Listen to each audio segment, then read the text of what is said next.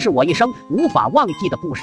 记得那时我刚七岁，有天阳光正好，微风不燥，我正在村里摸爬滚打的撒着欢，突然肚子一阵翻山倒海，翔意汹涌袭来，我拔地而起，撒腿就往家跑去。毕竟肥水不流外人田，跑到一半发现不行，我高估了自己括约肌的控制能力，强不我待，呼之欲出的那种感觉，只有经历过的人才懂。顾不上没带纸，捂住屁股就冲进了附近小芳姐姐家的茅厕。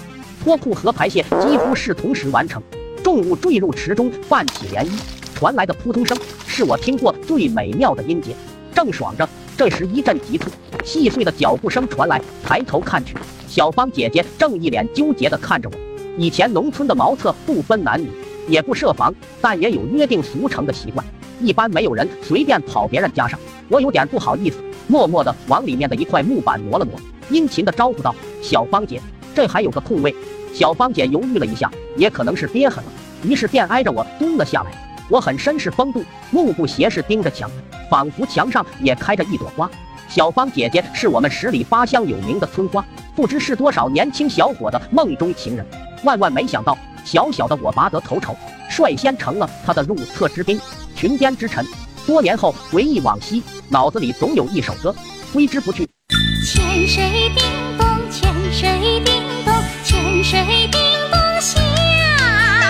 后来，小芳姐摸摸我的头，今天的事千万别对人说啊。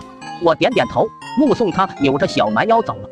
一会，我狠狠打了自己一耳光，我特么就是个傻子，这么好的机会，居然没找小芳姐要点纸，果然是色令智昏。现在怎么办？用叶子。我低头看了看墙角顽强生长的一株小草，比划了一下，叶子跟针一样，估计能刮出血来。我环视四周，希望能有奇迹。突然发现不远处有个盆，应该是给猪拌料用的。隐约看着里面好像有水，想着用水洗洗也是极好的。